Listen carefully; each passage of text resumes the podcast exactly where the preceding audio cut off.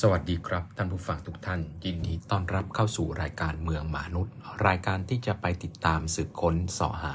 เรื่องราวต่างๆ ที่เกี่ยวข้องกับเมือง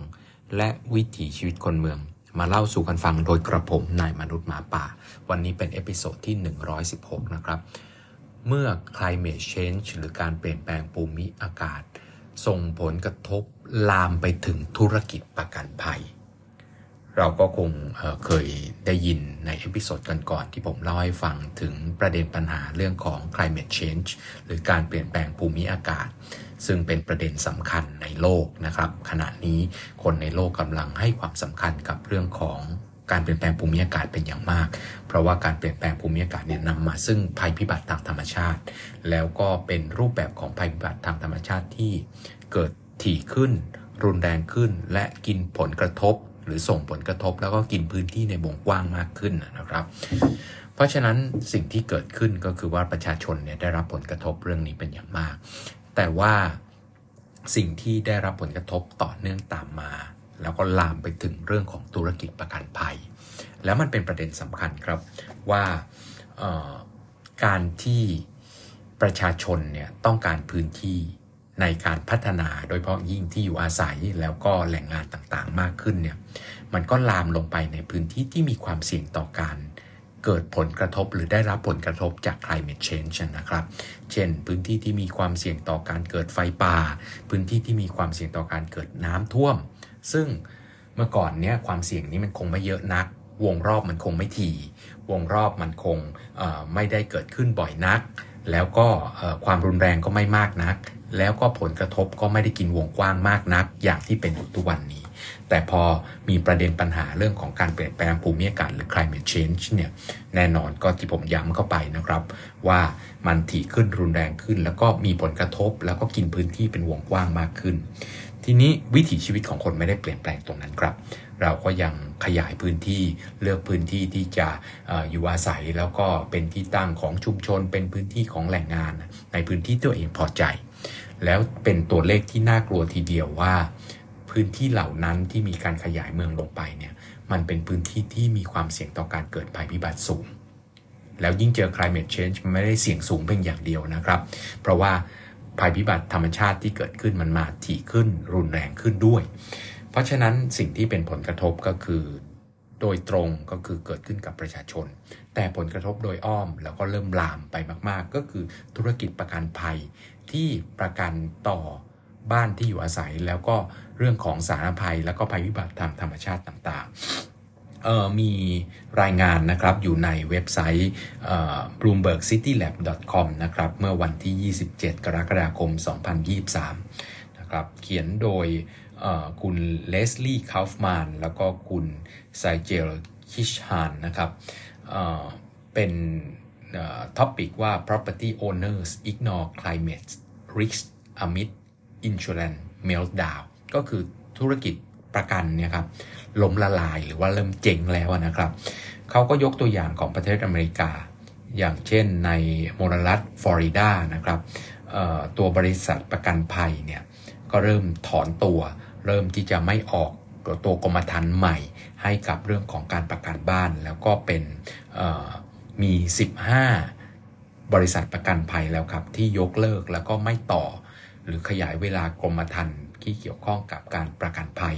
จากภัยพิบัติทางธรรมชาติ ซึ่งตัวนี้เนี่ยต้นทางของปัญหาเนี่ยก็เกิดจากการเปลี่ยนแปลงภูมิอากาศ แล้วก็มลรัฐฟลอริดาเนี่ยกำลังเป็นปัญหาเป็นอย่างมาก เพราะว่าผลที่เกิดขึ้นเนี่ยมลรัฐนี้มีความเสี่ยงต่อการเกิดน้ำท่วม จากลมพายุเราก็เคยได้ยินนะครับแคทเธอรีนาและอื่นๆที่เกิดขึ้น ก็มลรัฐทางตอนใต้ของประเทศอเมริกาเนี่ยได้รับผลกระทบเป็นอย่างมาก แล้วก็มลรัฐทางใต้นะครับฟลอริดานิวคาโรไลนาและอื่นๆเนี่ยมันเป็นเมืองที่หรือมันเป็นพื้นที่ที่ประชาชนอบพยพเข้าไปอยู่ เพิ่มขึ้นเป็นจำนวนมากที่สุดของของประเทศสหรัฐอเมริกา มันเป็นปรากฏการณ์ที่ประเทศอเมริกาเนี่ยเกิดการมูฟเซานะครับ ตอนตั้งตอนเริ่มต้น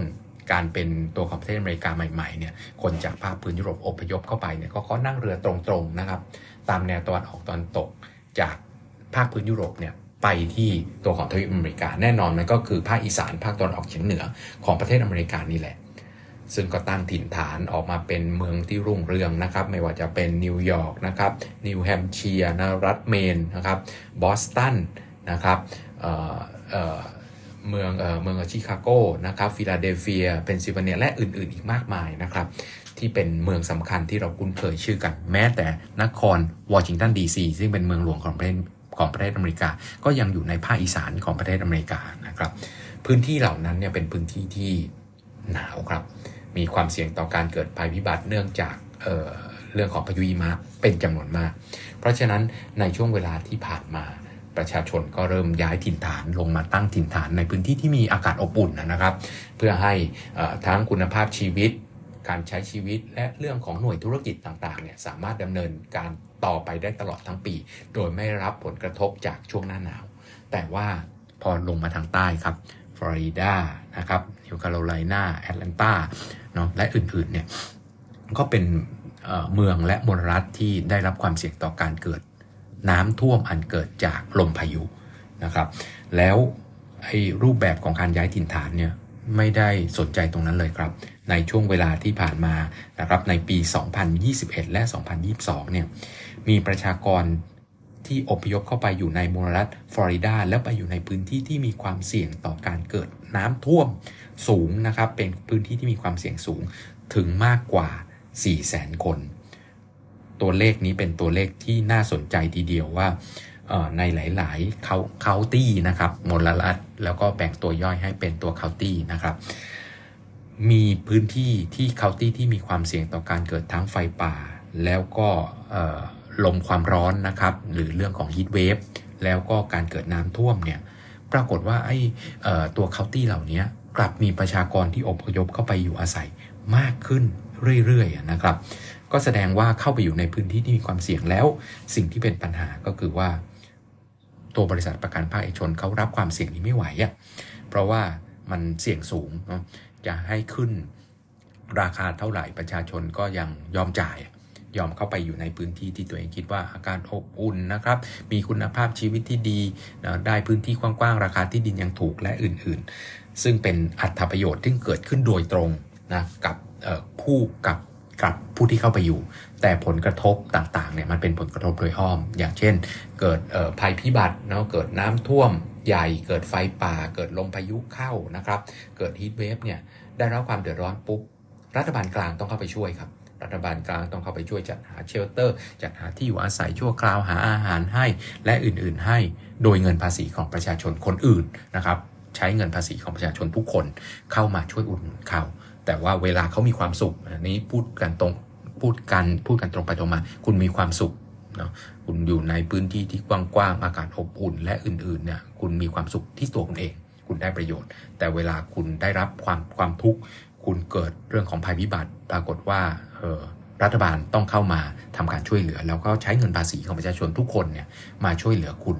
แต่ว่าเวลาคุณมีความสุข คุณมีความสุขด้วยตัวของคุณคนคนเดียว หลายหลายรัฐครับ ก็ต้องออกโปรแกรมอะไรต่างๆ อย่างเช่นมลรัฐฟลอริดาที่ผมเล่าให้ฟังแล้วมลรัฐแคลิฟอร์เนีย แล้วก็มลรัฐลุยลุยเซียนานะครับ ตอนนี้เนี่ยมันมีคำเตือนว่าจะมีความเสี่ยงในพื้นที่ต่างๆ ก็กำหนดพื้นที่ที่มีความเสี่ยงต่อภัยพิบัติทางธรรมชาติสูง แล้วก็ climate change ก็ย้ำอีกทีนะครับ ถี่ขึ้นและรุนแรงขึ้น เพราะฉะนั้นพื้นที่เหล่านี้เนี่ยถูกเตือนไว้แล้ว แต่ว่าประชาชนไม่สนใจครับ เพราะฉะนั้นสิ่งที่เป็นปัญหาเนี่ยมันมีต้นเหตุอยู่หลายเหตุ เขาก็ทำการวิเคราะห์ให้ดูว่าต้นเหตุเนี่ยเป็นยังไง ต้นเหตุข้อที่1ครับก็คือฐานการคิดคำนวณ ความเสี่ยงที่มันเปลี่ยนแปลงไป จะบอกว่าผิดทีเดียวก็คงไม่ใช่เมื่อก่อน มันสามารถใช้วิธีนี้ได้ แต่ตอนนี้มันใช้ไม่ได้แล้ว ลองคิดดูครับ เวลาผ่อนบ้านเนี่ยโดยปกติเนาะจะได้เวลานาน ถ้าคุณอายุยังไม่ถึง 60 หรือถ้าต่างประเทศก็คืออายุยังไม่ถึง 6 65 แล้วคิดย้อนกลับมา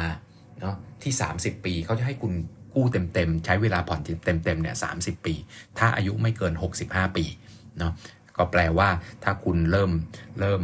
ซื้อบ้านเป็นการผ่อนเนี่ยถ้าคุณอายุไม่เกิน 35 ปีเนี่ยคุณมีเวลาผ่อนเต็มๆที่ 30 ปี แต่ถ้าคุณมีอายุมากกว่านั้นก็หักลบไปเนาะจนถึงอายุ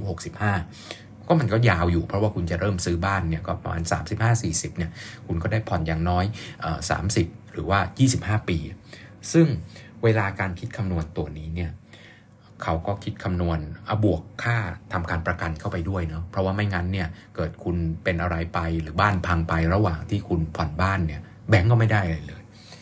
แต่ว่าเมื่อก่อนเนี่ยมันถูกคิดคำนวณอัตราการผ่อนบวกกับค่าประกันและค่าความเสี่ยงต่างๆเนาะไอ้ดอกดอกเบี้ยต่างๆ ที่ที่แบงก์เขาคิดเนี่ยมันก็รวมค่าความเสี่ยงต่างๆ ที่เกิดขึ้นไปด้วยนะครับเสี่ยงจากคุณไม่มีเงินจ่าย เสี่ยงจากปัจจัยภายนอก เช่นภัยพิบัติทางธรรมชาติต่างๆเนี่ย ฐานคิดเนี่ยมันคิดว่าสภาพอากาศภูมิอากาศเนี่ยมันนิ่ง ความเสี่ยงต่างๆ ที่เกิดขึ้นในปีแรกกับปีที่ 30เนี่ยเท่ากันเนาะก็คือคิดแบบเป็นเรทเดียวกันนะเพราะว่าจะเอาเออปัจจัยที่ไหนมาคิดนะก็คิดด้วยด้วยด้วยตัวปัจจัยเดียวอะแต่ว่าไอเรื่องของ climate change เนี่ยมันถี่ขึ้นและรุนแรงขึ้นกับภัยพิบัติทางระบบธรรมชาติ แปลว่าเมื่อเวลาผ่านไปเนี่ยมันใช้ ไอ้ความเสี่ยงของปีที่ 1 มาคิดในปีต่อๆไปโดยเฉพาะยิ่งปีห่างๆเนาะห่างไป 5 ปี 10 ปี 25 ปี โลกมันเปลี่ยนเร็วครับ โดยเฉพาะยิ่งภัยพิบัติทางธรรมชาติ เพราะฉะนั้นสิ่งที่เป็นปัญหาก็คือว่า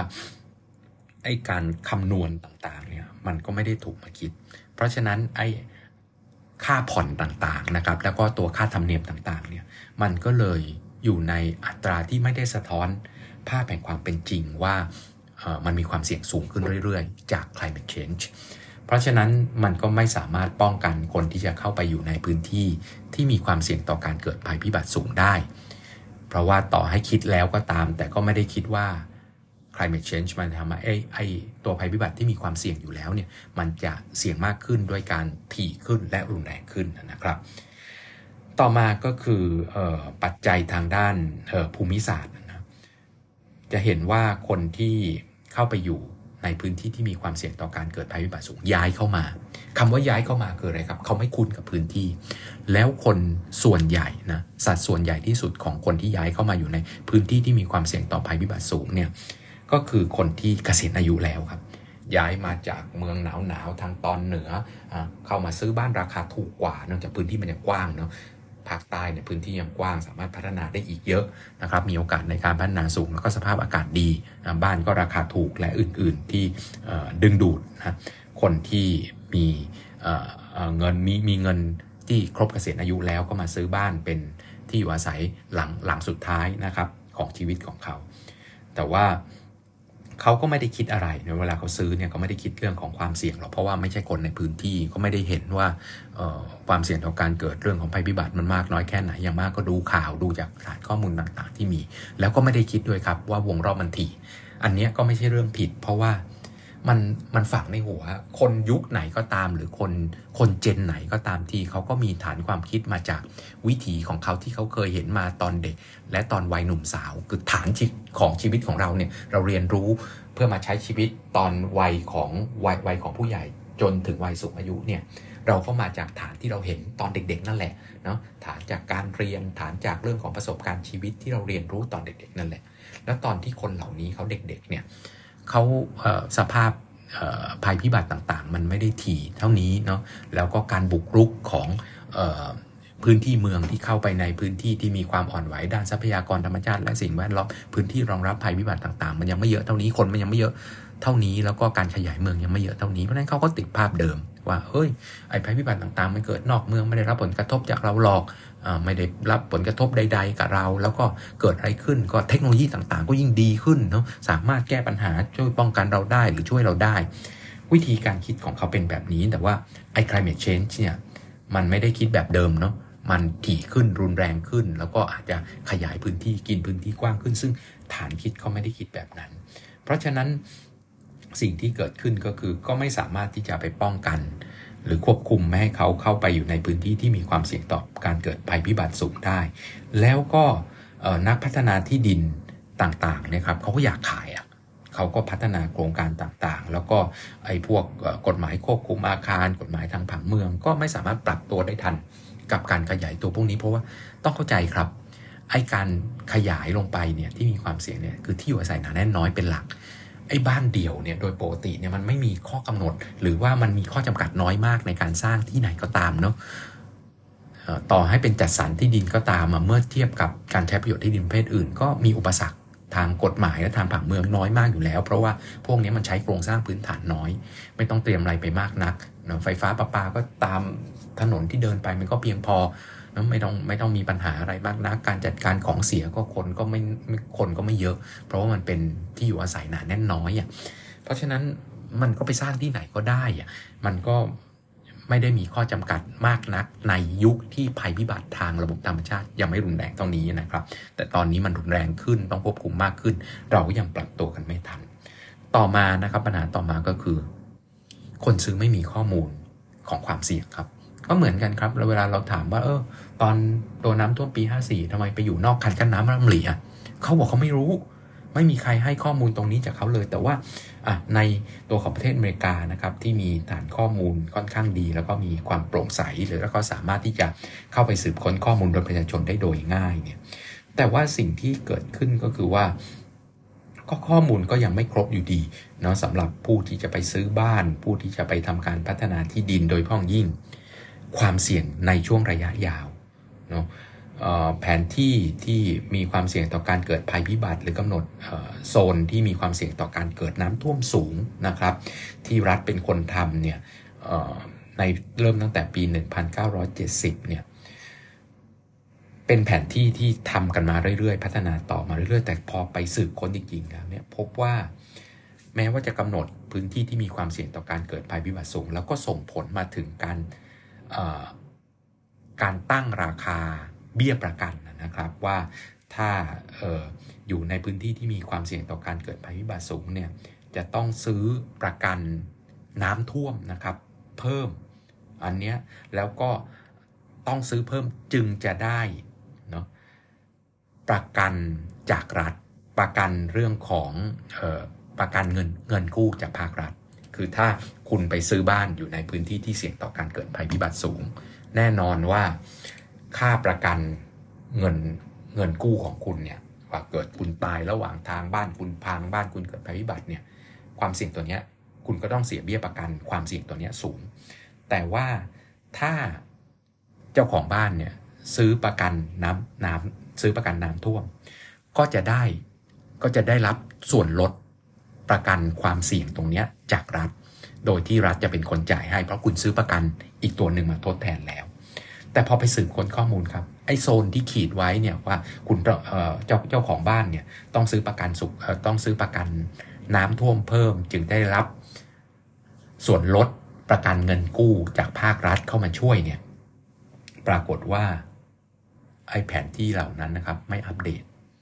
ไม่มีข้อมูลเพียงพอ เพราะว่า ไม่ได้บอกว่ารัฐไม่ดีนะครับ ความเสี่ยงต่อการเกิด climate change เนี่ยผลของ climate change มันรุนแรงขึ้นเนาะเพราะฉะนั้นความรุนแรงก็มีมากขึ้น ถี่ขึ้น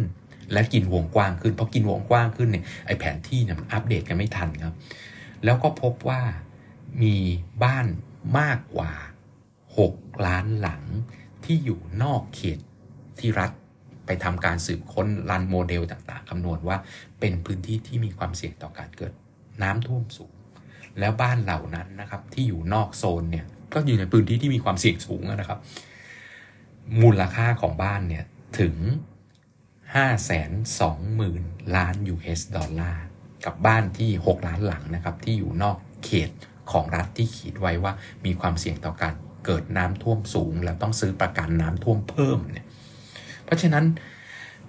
นี่คือปัญหาใหญ่ ๆ แล้วตัวเลข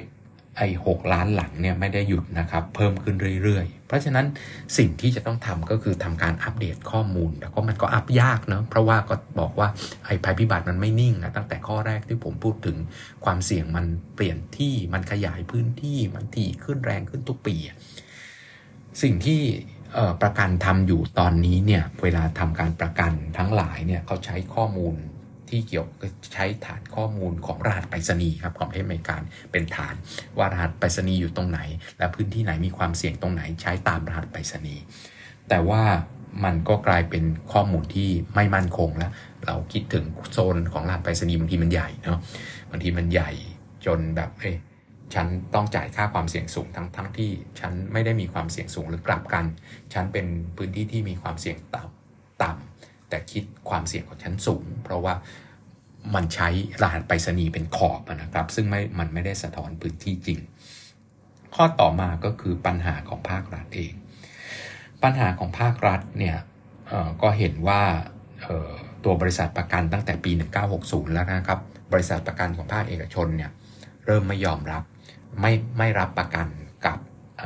ภัยพิบัติทางระบบธรรมชาติละ เราก็เห็นนะครับอย่างเช่น ที่มีคนเคยไวๆว่าตัวประกันรถยนต์ของบ้านเราเนี่ยประกันรถจ่ายค่าเบี้ยประกันต้องแพง แต่ไม่รองรับหรือไม่จ่ายเขียนยกเว้นไว้กับภัยพิบัติทางธรรมชาติ เช่นน้ำท่วม ฟ้าผ่าแล้วมาโดนต้นไม้กิ่งไม้ท่อนไม้หักมันล้มทับรถคุณเนี่ยเขาไม่จ่ายนะเขาถือว่าเป็นภัยพิบัติทางธรรมชาติ กับภัยอันเกิดจากเรื่องของการจราจรและการก่อการร้าย ราะมันมีความเสี่ยงสูงจนเขาไม่รับครับ แล้วก็ไม่มีความแน่นอนไม่สามารถคิดคำนวณได้ครับ แล้วก็ก็ไม่รู้ว่าประชาชนจะขับรถตัวเองไปอยู่ในพื้นที่ที่เสี่ยงไหมอีกเนาะเพราะฉะนั้นสิ่งที่เกิดขึ้นเนี่ยก็แบบเดียวกันกับเรื่องของประกันความเสี่ยงต่อการเกิดภัยพิบัติสำหรับบ้านในประเทศอเมริกาเนี่ยเมื่อตั้งแต่ปี 1960 บริษัทภาคชนเริ่มไม่รับประกันพวกนี้ละประกันจากภัยพิบัติทางธรรมชาติ เพราะฉะนั้น สหพันธรัฐ หรือว่าตัวประเทศนั่นแหละครับเฟดเดอรัลของเขาเนี่ยก็เข้ามานะครับด้วยโครงการที่เรียกว่า National Flood Insurance Program แล้วก็เป็นคนรับประกันเองนะเพราะว่าภาคเอกชนไม่รับ ปรากฏว่าขาดทุนนะครับปีละ 1,400 ล้าน US ดอลลาร์เพราะว่าก็ไม่สามารถจะคือคือเข้ามาช่วยนะครับ เข้ามาช่วยลด รัฐเป็นคนรับประกันเองในอัตราที่ถูก แต่ว่ามันไม่ใช่ราคาตลาดจริงๆ เวลาเกิดภัยพิบัติทีไร ไอประกันตัวเนี้ยไอ NFIP National Flood Flood Insurance Program เนี่ยจ่ายมากกว่าเบี้ยประกัน จ่ายมากกว่าเงินที่เข้ามาเสมอ เพราะฉะนั้นมันก็อยู่ในอัตราที่ใกล้เคียงนะครับ แล้วไอปัญหาตัวเนี้ยพอเอกชนถอนออกไปรัฐต้องเข้ามาช่วยเนี่ย ก็ปรากฏว่าไอ้รัฐเนี่ยเข้ามาแบกรับภาระจนเกินไปจนขาดทุน และตอนนี้ในมลรัฐที่มีคนอพยพเข้าไปอยู่เยอะ ๆ เนี่ยไอ้ตัวของบริษัทประกันของรัฐที่มารับประกันภัยพิบัติทางธรรมชาติเนี่ยกลายเป็นบริษัทที่ใหญ่ที่สุด